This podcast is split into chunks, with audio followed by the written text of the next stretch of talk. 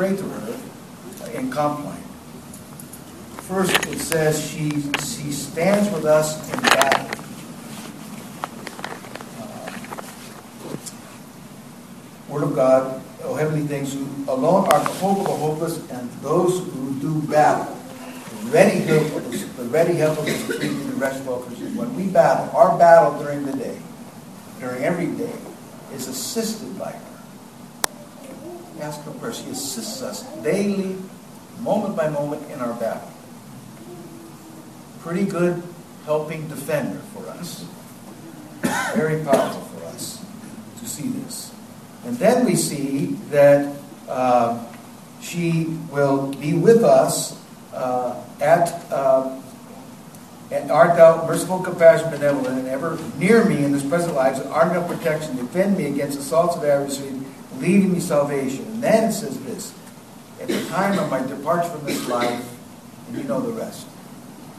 Care for my miserable soul. Drive far from the dark vision of demons. So not only in this life will she be a help, but when we depart this life, who will be there?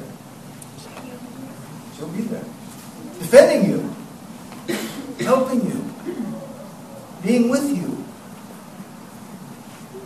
So, and then it says this too. In the fearful day of judgment, where will she be in judgment? With you.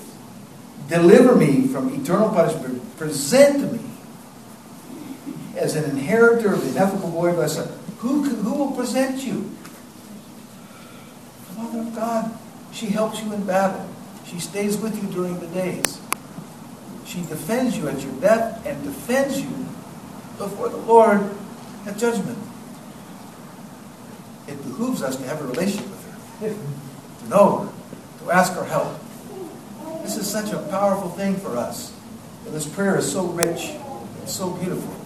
So, you know, may her prayers be with us and may we work in our life to just have that little relationship with her. It doesn't need to be much.